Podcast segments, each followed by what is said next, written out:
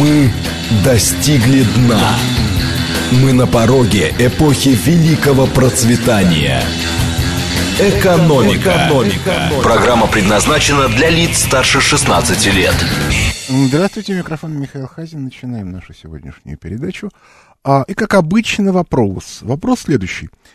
Ну, прежде всего, с чем он связан? Пос... Последнее время начались разговоры о том, что надо бы кредиты 4%. Итак, вопрос такой. Сможет ли обычный российский предприниматель получить кредит под 4% в обозримое будущее? Варианты. Да, сможет. 8 495 134 27 35. Ответ нет, конечно же, не сможет. 8 495 134 27 36. И, наконец, вариант третий. Зачем в этой бессмысленной рашке кредиты, когда надо покупать импортные высокого качества продукцию? 8 495 134 27 37. Еще раз.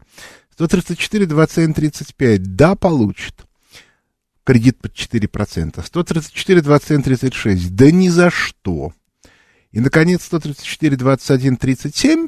Э, незачем в России развивать производство. Ни к чему.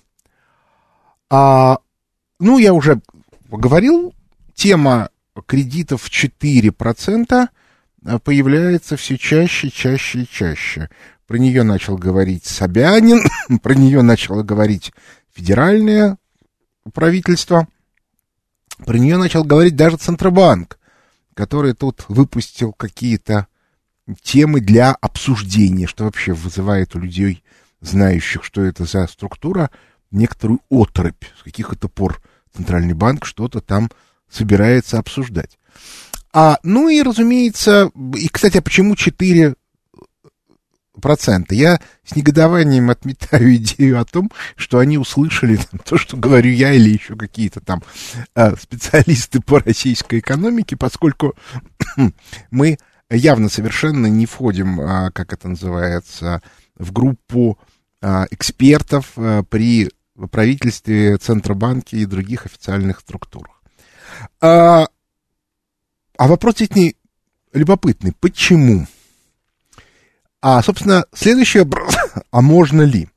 Значит, ну вот я остановлю голосование, потому что результат у нас уже однозначный. Значит, результат такой. Людей, которые бы считали, что нам производить ничего не надо, нету вообще. Людей, которые считают, что 4% предпринимателей получат, 16%. А 84% считают, что, что нет, не получат. То есть, иными словами, мы столкнулись с совершенно замечательной историей, что люди считают, что этого не может быть, потому что не может быть никогда. Ну вот, вот, вот хоть вы там режьте, а этого не будет. А, в общем, это довольно понятно, потому что до сих пор такого не было, и, в общем, абсолютно очевидно, что э, люди будут а, а, ну, как бы это сказать, э, мучиться, потому что, ну, давайте смотреть правде в глаза. Бюрократам не нужны кредиты под 4%. Потому что когда эти, для того, чтобы получить деньги, нужно прийти к этим вот бюрократам и вокруг них попрыгать, обещать им откаты, еще что-то, это им нравится. А вот, соответственно, что люди смогут получать 4% быстро, эта мысль вызывает у них бешенство. Ну, как это так? А мы тут... А, а тогда мы кто? А, по этой причине а, вопрос о том, а, а кому это вообще нужно, он становится понятным. Вот я когда-то давно говорил о том, что в России а, глава государства, он является а, а, защитником народа от происков э, чиновник, ну, как бы, бояр и олигархов, да, по-старому, или, соответственно, чиновников и олигархов по-новому. А, и понятно почему. Потому что если вы посмотрите, кому нужен в стране экономический рост, то вы увидите это, соответственно, Путин и Мишустин наверху и народ внизу. А вот всем, кто между ними, экономический рост не нужен. Почему? Потому что если есть экономический рост и все развивается само, то тогда они зачем? статусность чиновников резко падает. То есть это объективное обстоятельство. По этой причине есть только два варианта с этим справиться. Вариант первый. Надо менять модель, в которой нет чиновников. Это модель свободного рынка. Чиновники не нужны. Но, к сожалению, опыт 90-х годов показал, что в модели свободного рынка, особенно когда капиталы внешние, начинают рулить чиновники внешние. Ну, собственно, кто такой там Сорос, кто такие НАТО, кто такие МВФ. Мы вот видим, что получилось. Значит, чиновники все-таки нужны. Вопрос, что нам делать? Нам же реально нужен экономический рост. Для экономического роста нужны инвестиции. Инвестиций пока нету, потому что непонятно, откуда они возьмутся. Как с этим быть? А, и ответ от этого, ну, как бы, в общем, он требуется достаточно быстрый, достаточно простой, потому что сложный, а, это надо еще как-то его объяснить, и сколько это займет времени, совершенно непонятно. А самое главное, все, все, все должно быть быстро. И вот здесь тоже появилась новая тема. Ну вот, кстати, 4% все осознали. То, что эти 4% появились практически одновременно, я, как старый аппаратчик, могу объяснить одним единственным обстоятельством. Что где-то на каком-то закрытом совещании Верховный главнокомандующий произнес эти самые 4%. Если бы он произнес 3%, было бы у всех 3%. Если бы он произнес 5%, было бы у всех 5%. То, что все одновременно сказали 4%, значит, им кто-то сказал про эти 4%. Кто, тоже понятно. Где, а какая разница? Так вот, а существует ли механизм, которым можно делать так, чтобы люди получали 4, кредит под 4%? Ответ, есть такой механизм. И называется он мобилизационная экономика. В чем суть мобилизационной экономики? Многие этого не понимают. А ответ очень простой. Мобилизационная экономика – это экономика, в которой под любую серьезную проблему, которая возникает, немедленно создается институт.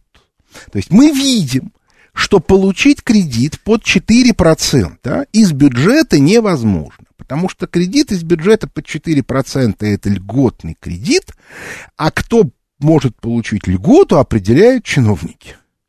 А у чиновников логика очень простая.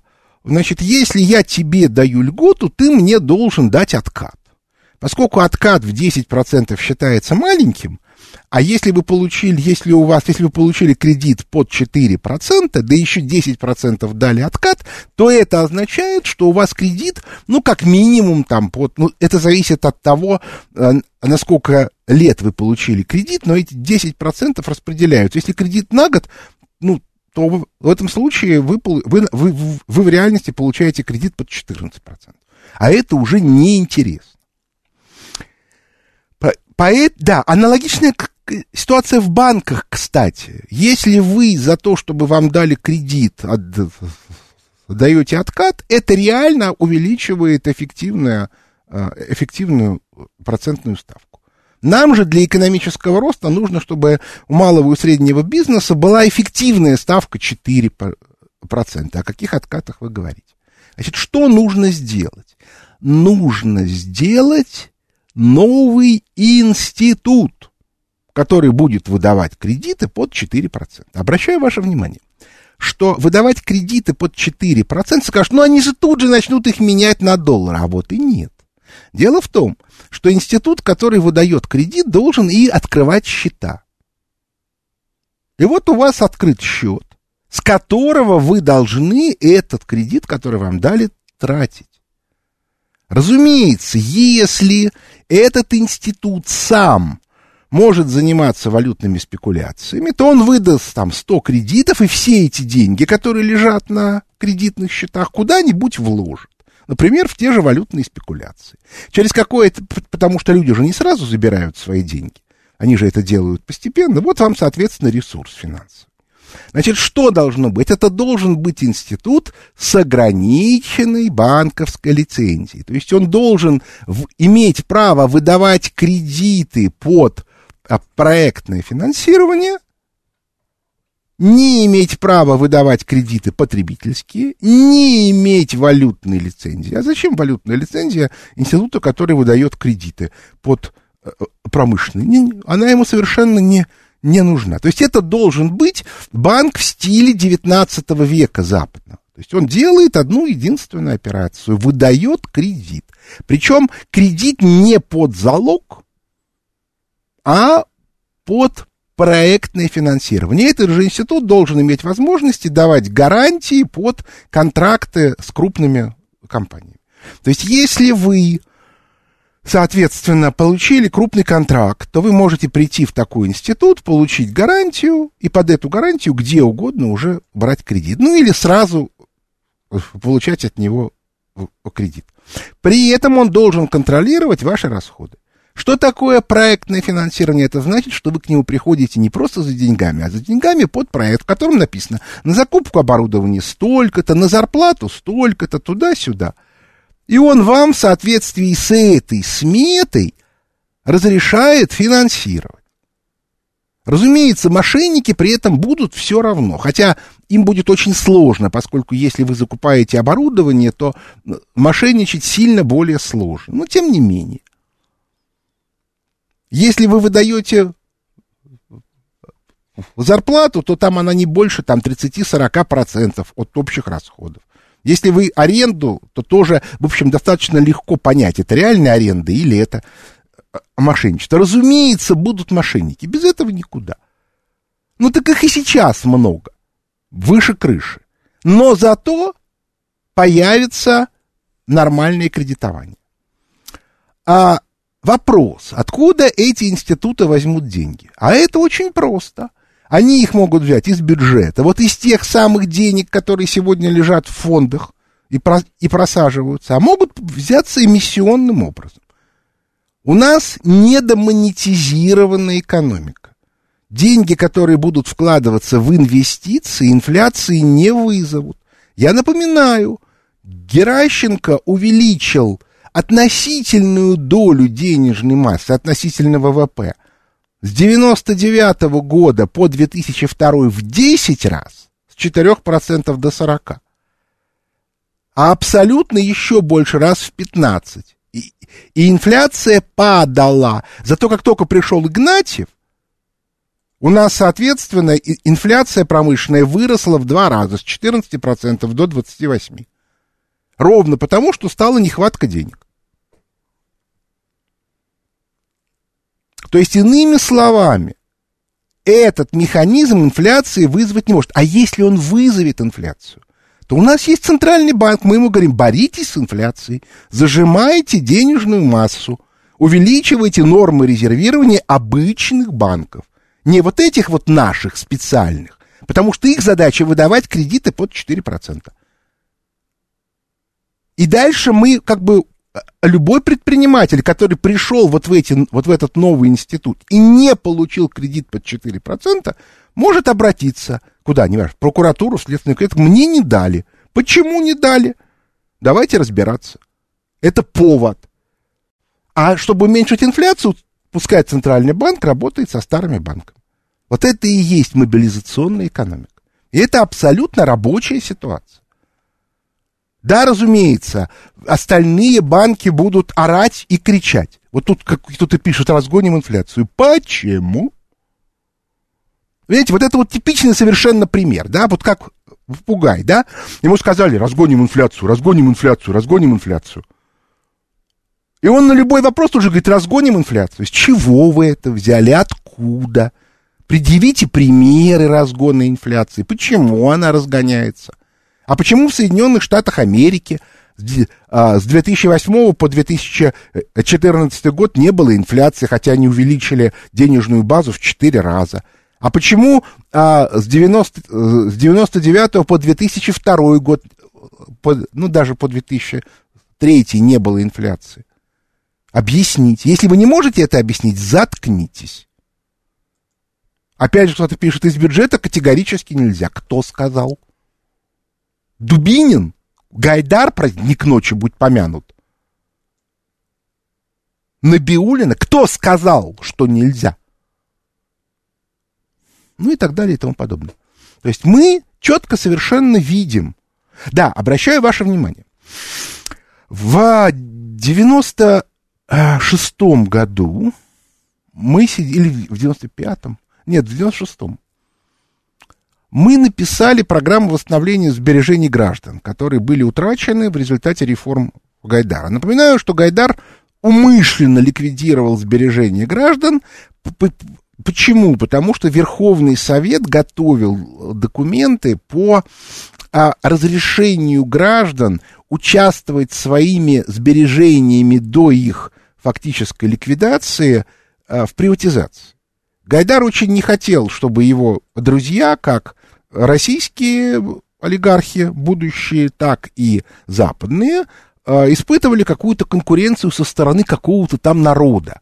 И по этой причине сбережения народа были ликвидированы полностью. Но, тем не менее, была программа э, э, написана по восстановлению сбережений. Я ее писал, потому что я был ответственным секретарем правительственной комиссии по восстановлению сбережений граждан.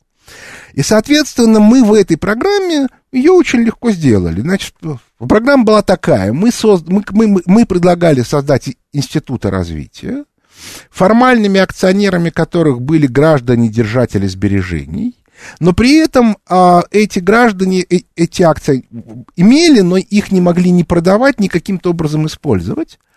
А уставные капиталы этих институтов пополнялись эмиссионными деньгами на протяжении 10 лет. Если мы в 97 году начали, то к 2007 году уже бы закончили. И они на эти деньги должны были создавать, восстанавливать но, производство и создавать новые. После чего, когда капитализация этих институтов с учетом уже имеющихся э, производств доходило до уровня утраченных сбережений, граждане могли либо получать дивиденды, либо эти акции продавать, либо там еще чего-то. В общем, короче говоря, программа была бы завершена. Так вот, получается замечательная история.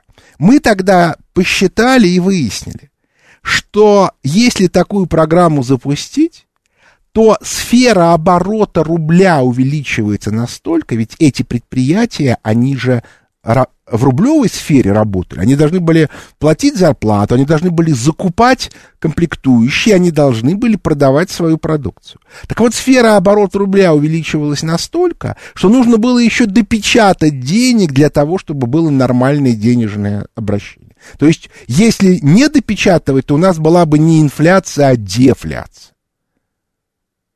Вот, соответственно. Но, как вы сами понимаете, наши либералы во главе с Гайдаром и Чубайсом возопили, сказали, нет, эмиссия это невозможно, это инфляция. При том, что инвестиции под эмиссию при условии недомонетизированной экономики инфляции не вызывают. Поэтому вот только не надо мне, а, мне объяснять. Вот, по этой причине а, теоретически что делать понятно. И вопрос не что делать, а как делать для того, чтобы система заработала. А вот это действительно реально проблема сложная. Потому что, еще раз повторю, бюрократия это не, ну, не говоря уже про то, что значительная часть нашей бюрократии, которая родом из 90-х, начала 2000-х, она знает точно, что выполнять надо указания Запада. Потому что она защищает свои, она защищает свои дома там, она защищает свои семьи там, она защищает своих детей там. Причем некоторые дети, они имеют то гражданство, да, поскольку а, все наши, как бы, крупные чиновники, многие имеют вторые, третьи, а то и пятые семьи там. И там уже, и там уже появлялись дети, которые вполне себе имеют то гражданство. Они вообще к России формально не имеют никакого. Ну, если не считать того, что у них папа и мама русские, и что, соответственно, папа чиновник, А мама, ну да, мама там живет уже давно. Так вот, и они защищают их, не нас с вами, не Россию, не народ российский. Они свои семьи защищают там.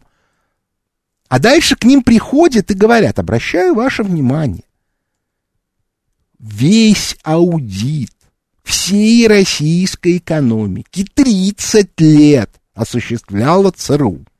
Ну, неважно, в лице PricewaterhouseCoopers, Deloitte Touche и других структур, Boston Consulting Group, McKinsey. И они всю информацию о том, откуда поступают комплектующие, сколько платится, какая платится зарплата, какая зарплата платится, они получают в режиме реального времени. Потому что это все на карточке виза. До сих пор. И, соответственно, а эта информация идет туда, и они знают точно, что вот этот вот кораблик, или вот эта вот ракетка, или еще чего-то, в ней 100 тысяч комплектующих, но принципиально важно вот это вот комплектующее, которое находится вот на этом вот заводике. Это маленький заводик, на нем работает 200 человек. Он не имеет никакого отношения к оборонке. Но этот заводик можно ликвидировать. И, соответственно, к нужному прокурору, к нужному следователю, нужному там, начальнику отдела в управлении внутренних дел, нужному чиновнику в администрации областной. Звонят его друзья оттуда и говорят, слушай, надо вот, вот, вот тут вот, ну это не хороший человек, руководитель этого завода, надо его либо арестовать директора, либо, соответственно, прикрыть его или еще чего-то. Да, заблокировали а, банкротство, но есть масса других способов сделать так, чтобы предприятие не работало. Вот, а, и при этом о новых не, не, не появляется. И даже если вы предприятие закрыли на две недели, а через две недели пришли, его уже очень трудно восстановить, подчас бывает. Потому что там работали старики, которые умеют работать на этих станках. Ну хорошо, если остались станки. А старик, да я что-то устал, я вот тут с, с, с внучатами посижу. И чего? Вот у вас стоит станок? А как на нем работать? А вы этого не знаете. И таких историй масса. И, и нужно при этом отдавать себе отчет, что враг не дремлет. У них есть вся информация. Они тут неожиданно обнаружили, что они на Украине проигрывают. Им это страшно не нравится. Единственный способ от этого спастись, это запустить инвестиционный процесс. Я сейчас не говорю про то, что надо бороться с вредительством, это отдельная тема. Вот. Но, тем не менее, если не запустить инвестиционный процесс, для чего нужен кредит под 4%, то такого рода проблем будет все больше и больше. А если запустить, то неожиданно выяснится, что закупать нужную шпоньку можно не только здесь, но и тут, и тут, и тут. И тогда ликвидировать конкретный заводик бессмысленно, потому что вон, много их. Это у нас сейчас он один остался от советских времен. А надо, чтобы появлялись новые. Вот это главная задача, которая сегодня перед нами стоит. Перерыв на новости.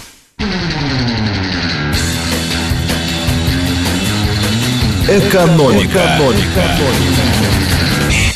Возвращаемся в студию микрофона Михаил Хазин. Начинаем отвечать на вопросы слушателей. Здравствуйте, слушаю вас. Здравствуйте, Михаил Леонидович.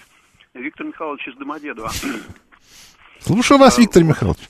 Завтра у нас, кстати, будет э, Стив Дудник. Э, приглашаем. На Вере, да? Нет, почему? Стив Дудник у, у Стива Дудника. Вера это ага, канадская, понятно. это Ванкувер, да. Понятно. Э, слушая вчера ваши ответы на вопросы вечернего Мардана, э, мне показалось, что... Это было в субботу. Вас... Мардан был в субботу, вчера было воскресенье. Да, в субботу, да, в субботу, да. да. Э, эта тема вам показалась весьма актуальной, и вы ее сегодня продолжили. Но, отвечая на вопрос Сергея, вы сказали, что э, мобилизационную экономику можно реализовать за три месяца. В связи с этим вопрос. А, как вам кажется, а, те мероприятия, которые могут привести к созданию этой экономики а, в сфере деятельности Мишустина, это же не связано с увольнением Набиулиной. Да, значит, смотрите, мы уже про это говорили, я же про это уже говорил, что мобилизационная экономика – это создание институтов. А, если, соответственно, принято решение институт сделать, да, формально, если это институт, ограниченная банковская лицензия, то это, безусловно, Набиулина. Но дальше, соответственно, вы поймите, в чем фокус? Набиулина работает в рамках некоторой, э, ну, как бы, логики, да, у нее там есть какие-то инструкции, она кого-то слушает, но она не может отказать президенту в прямом приказе. А вот прямой приказ создать институты. Институт должен быть в каждом регионе или в каждом районе каждого региона. Институтам надо выделить эмиссионных денег столько-то. Это приказ. Набиулина придет и выделяет. И она может при этом орать, что могут быть негативные последствия, еще чего-то. Ей говорят, замечательно, вы председатель Центробанка, боритесь с негативными последствиями. А эти институты пускай работают. А вот дальше возникает задача, а кто эти институты будет возглавлять? Как это сделать? Вот это работа на уровне Мишустина. Ну, в чем проблема, да? Значит, сколько у нас регионов? Ну, там, пускай 70. В каждом пускай 20 э, э, районов. То есть где-то, ну, 2000. Значит, нужно, условно говоря, 20 тысяч человек.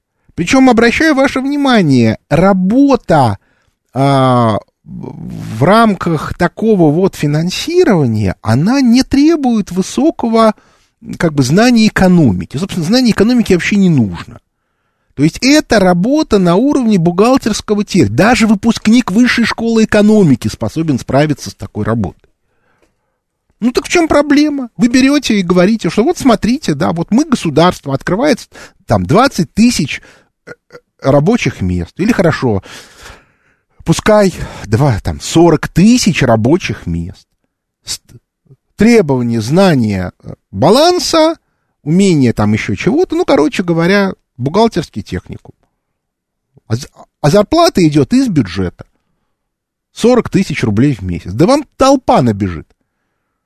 А дальше надо будет начинать работу. Да, разумеется, будут какие-то ляпы, еще чего-то. Ну, так, а, а у вас, прошу, прошу, прошу прощения, а программу для этой штуки может написать там группа из, из трех программистов за три месяца. Ну, на самом деле, за, за месяц.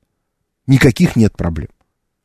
Да, разумеется, э, как бы вам попытаются впарить там какую-нибудь уже готовую программу, но тут надо проявлять бдительность, потому что готовая, в готовую программу могут быть встроены алгоритмы, которые не дадут выдать кредит. А вам нужно, чтобы они выдавались. То есть ваша задача обеспечить выдачу кредитов под 4% на инвестиционные цели. Все. Еще раз повторяю, цель обеспечить экономическое развитие. А то, что при этом в результате каких-то ляпов где-то могут быть нарушения и искажения, ну так для этого существует Следственный комитет, прокуратура и даже, простите за неприличное слово, Центробанк. Пускай работают. Проблема-то в чем? Здравствуйте, слушаю вас. Алло. Здравствуйте, Михаил. Это да. Андрей из Москвы. Да. У меня два вопроса. Первый, вот вы в начале передачи сказали, что многие решения по развитию экономики у нас принимались с учетом западных корпораций, там, ЦРУ и так далее. Но сейчас-то все экономические связи с Западом поломаны. Да что вы взяли? Ну как? Ну, Я еще раз объясняю. У значительного количества чиновников или около чиновных людей родственники там уже живут, учатся, еще чего-то. У них там имущество. Как это они прерваны? Там финансовые транзакции Ну, против кого есть, а против кого нет, я могу вас уверить, если очень надо, то все работает. Так, ладно, еще второй вопрос такой. Вот э, вы сказали, что принятие решений по кредитованию во многом субъективный процесс, связан с откатами и так далее. Но что мешает объективизировать этот процесс? То есть разработать алгоритмы. Вот я имею отношение к алгоритмическим торговым стратегиям. Там вот э, решения, допустим, бинарные, там покупать акции, продавать акции, это результат сложнейших аналитических расчетов, там разные Я понимаю. Там, давайте, я, я понимаю, да давайте разбираться, да? Вот вы чиновник, вы сидите в, в банке, Если а, вы, от вас не зависит выдача кредита, то в этом случае кто вам даст откат? Цель-то какая? Цель получить дополнительные денежки. Ну а про чиновников мы не говорим. У, чиновники, у чиновников тоже есть свои. Но мы же видим, да, как Центробанк целенаправленно раскачивает валютную пару рубль-доллар. А кто-то на этом наживается. Естественно, как это, многие люди задаются вопросом, а что? А чиновники Центробанка не являются, ну, хотя бы локальными бенефициарами этих схем. И если не являются, то почему тогда они допускают, что а, конституционную задачу сохранения стабильности национальной валюты Центробанк решает прям противоположным образом? То есть рубль самая нестабильная валюта в мире. Зачем он это делает? Ну, то есть нужно же, как всегда, нужно придумывать объяснение. Для чего? Вот одно объяснение такое. Они являются бенефициарами. Может быть, кто-то знает другое объяснение. Например, они тотально некомпетентны. Ну, тогда их надо увольнять всех. Ну, если они так вот делают. Если они... Но, но вы знаете, при тотальной некомпетентности обеспечивать последнее место в мире сложно. Все-таки, видимо, там что-то есть. Ну, это гипотеза, да? Здравствуйте, слушаю вас. Добрый день, Михаил. Александр, Санкт-Петербург. Вы говорите, что в связи с кризисом э, среднего класса не будет. А вот Сергей Глазьев говорит, что мы будем переходить в новый технологический уклад, и он будет строиться на искусственном интеллекте, там, на робототехнике и прочем. Такой вопрос. А вот если среднего класса не будет, откуда ресурсы возьмутся? Это же дорогое удовольствие. Слушайте, это же совершенно разные вещи. Глазев говорит о некой тенденции глобальной. Не исключено, что этот самый следующий этап будет через 50 лет. Ну, для примера, люди, которые жили в 1928 году, если бы им сказали в Соединенных Штатах, что через три года люди начнут умирать от голода сотнями тысяч, они бы не поверили. Вот весь фокус в том, что а, есть некоторая системная тенденция глобальная, а есть, соответственно, конкретная жизнь. Вот сегодня механизм обеспечения среднего класса, ведь смотрите, Средний класс изначально, когда он появился, у него был смысл такой. Это люди, у которых есть собственное жилье. Потому что собственное жилье это было признак высокого достатка. Ну, в городах. Потом, соответственно, это было так, была такая логика. Это люди, которые способны накапливать. Ну, собственно, если у вас появилось собственное жилье вы, вы тоже должны были пере...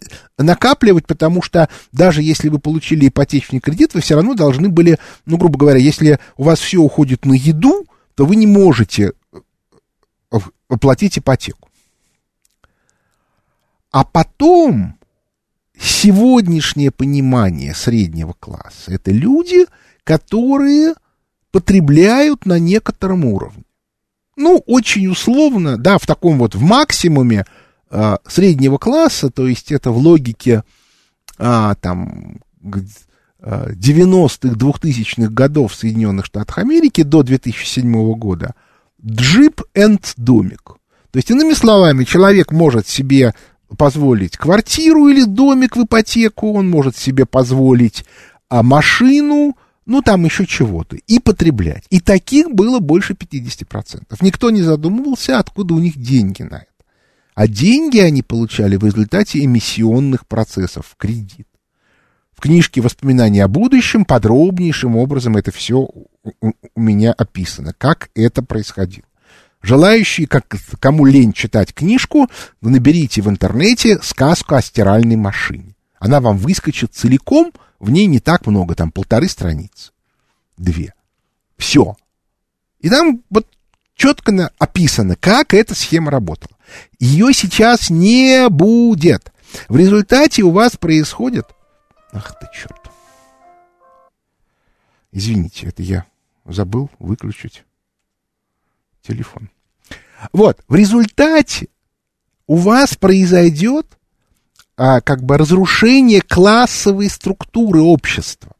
У вас вся система управления социумом была выстроена под логику а, а, среднего класса. То есть вы управляете социумом, обещая людям сохранить их уровень потребления. А если этот уровень потребления исчезает, если они все становятся нищебродами, то в этом случае как вы будете ими управлять? То есть нет, это, конечно же, возможно. Например, то, что мы видим сегодня на Украине. Управление страхом.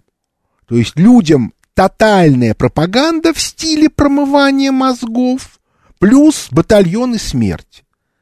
То есть любой человек знает точно, что даже если он случайно в интернете зайдет не на тот сайт или там включит VPN, то к нему могут прийти и убить его и его семью. Нет, могут и не прийти. Но для того, чтобы организовать ощущение тотального страха, не нужно убивать всех. Нужно убивать там одну десятую процента. Главное, чтобы все про это знали. Ну, грубо говоря, на каждой улице, в каждом дворе, чтобы люди знали, ага, вот там, вот, вот там. Кто-то там чего-то сказал, что Россия это неплохо. И вот они получили. Причем не обязательно даже убивать, а просто взяли, избили, там, через три дня выкинули, все, человек инвалид. Это абсолютно рабочая схема. Другое дело, что в рамках этой схемы невозможно поддерживать технологическое э, производство. Поэтому для Украины это подходит, а для нынешних Соединенных Штатов Америки не подходит. Значит, они должны придумать какой-то другой механизм. Но в общем и целом это такая вот схема. Здравствуйте, слушаю вас. Алло. Здравствуйте. Здравствуйте. Э, Михаил Леонидович? Да, как вас зовут, откуда вы? Э, меня зовут Игорь, я со Свердловской области. Да, слушаю вас. Меня интересует вопрос э, вот в сфере новых изменений в политике, в экономике нашей. Как будет развиваться оценочные компании, консалтинговые компании?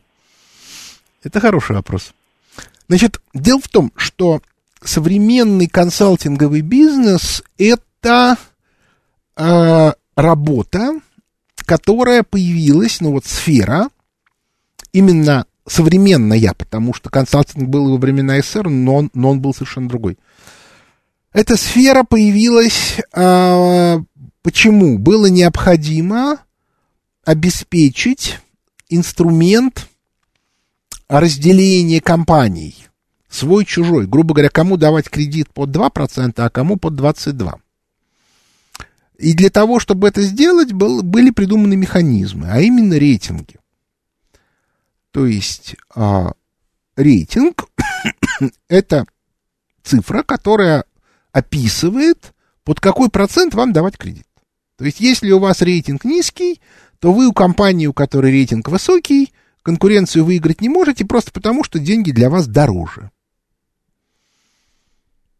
Для того, чтобы э, рейтинговые агентства могли, ну и кроме того нужна информация, да, потому что есть свои компании, близкие к, грубо говоря, к ФРС, к Соединенным Штатам Америки, а есть дальние, значит, нужно своих поддерживать, а дальних истреблять. Для этого нужна информация. По этой причине рейтинговые агентства говорят, ребята, мы готовы вам дать рейтинг, но вы должны пройти аудит у нашей компании. И отсюда лезут все эти прайсы Waterhouse, делают антуши. Говорят, ребята, вы хотите получить кредит под 3% у, у мировых банков? Вы должны, соответственно, пройти соответствующий аудит. А вашим банкам мы не разрешаем выдавать вам кредит. Или берите кредиты под 20%. Значит, а, соответственно, вы, вам приходится нанимать вот эти вот американские компании, которые формально числятся международными, а в реальности американские. Дальше эти американские компании вам сразу да, дают э, плохое заключение аудиторское и, и плохой рейтинг. Вы говорите, как же так? А давайте мы вам заплатим еще денег, чтобы вы, соответственно, нам дали хороший рейтинг. Они говорят, да-да-да, но понимаете, в чем дело? У вас неправильная компания. Вы там не, вы неправильным компаниям поставляете, вы там с Ираном работаете, вы там с оборонкой работаете российской, еще чего-то. Поэтому давайте так.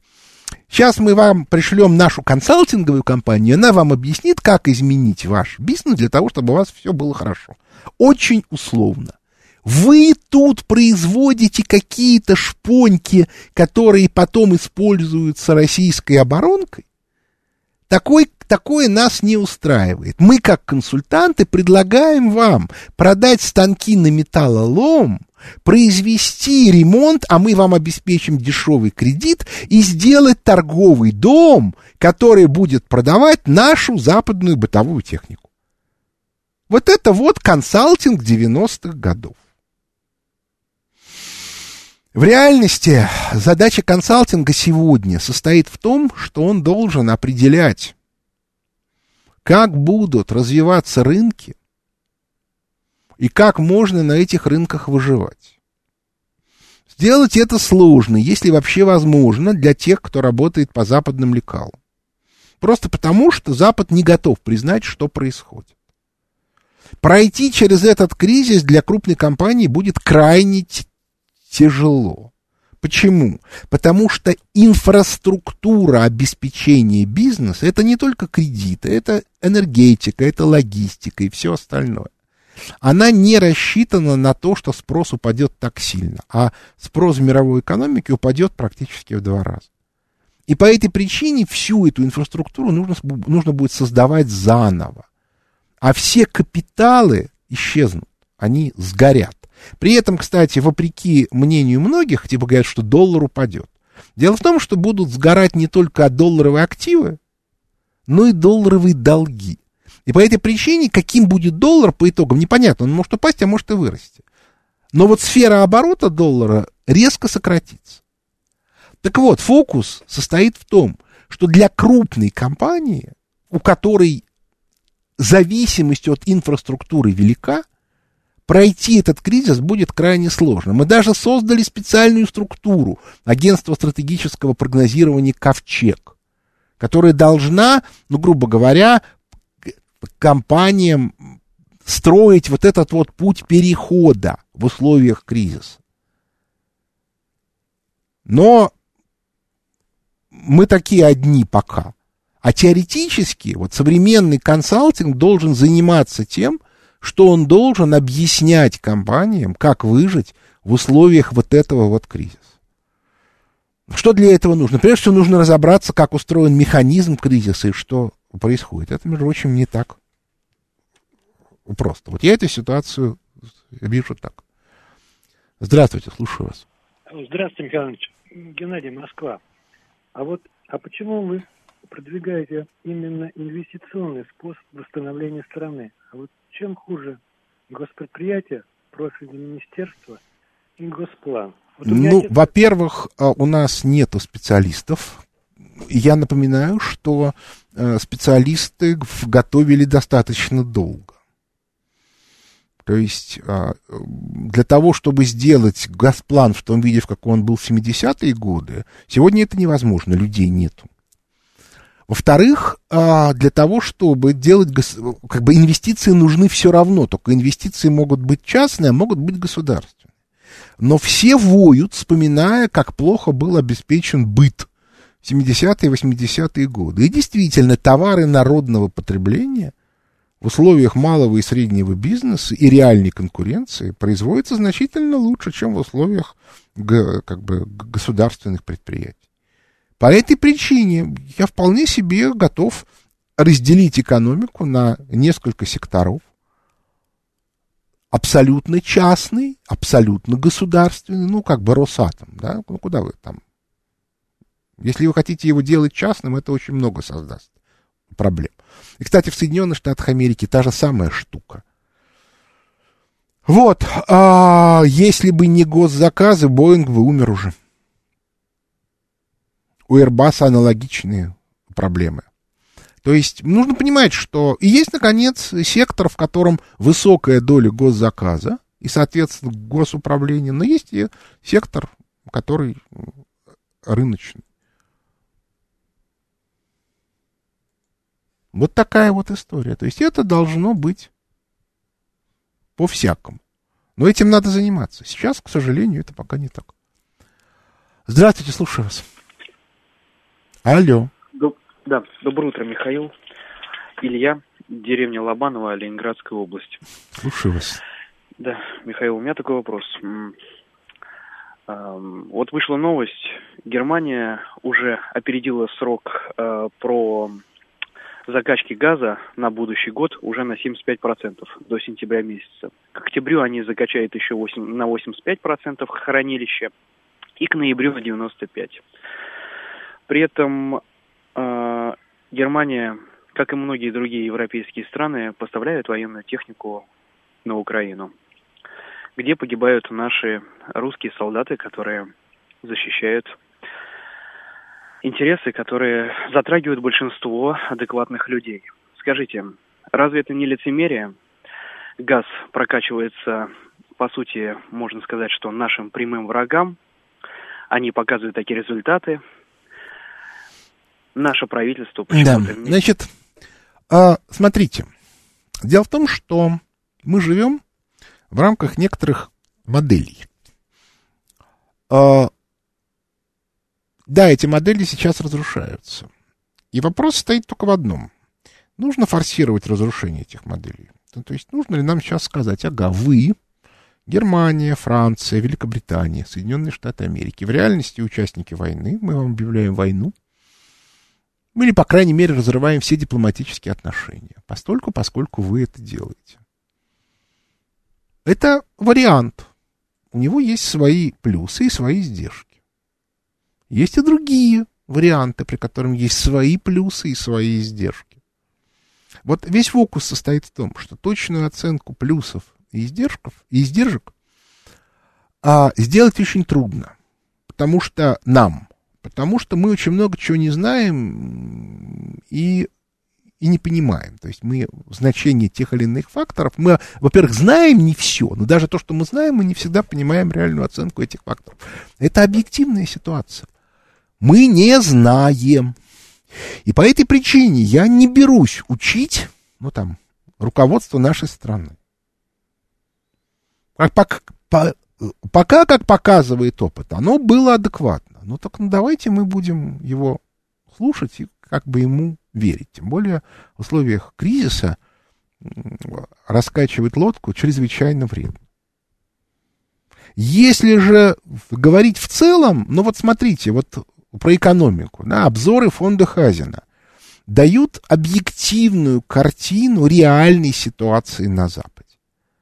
Поскольку я их пишу каждую неделю, я вижу, что происходит, и я понимаю, что то, что пишут в газетах, к этой реальности отношения не имеет. Ну так... А, а в политике еще хуже. В политике нет обзоров фонда Хазин. И по этой причине ни в коем случае нельзя делать такие вот априорные оценки. Это просто опасно. Но на этом наше время подошло к концу. У микрофона был Михаил Хазин. Благодарю за внимание. До свидания.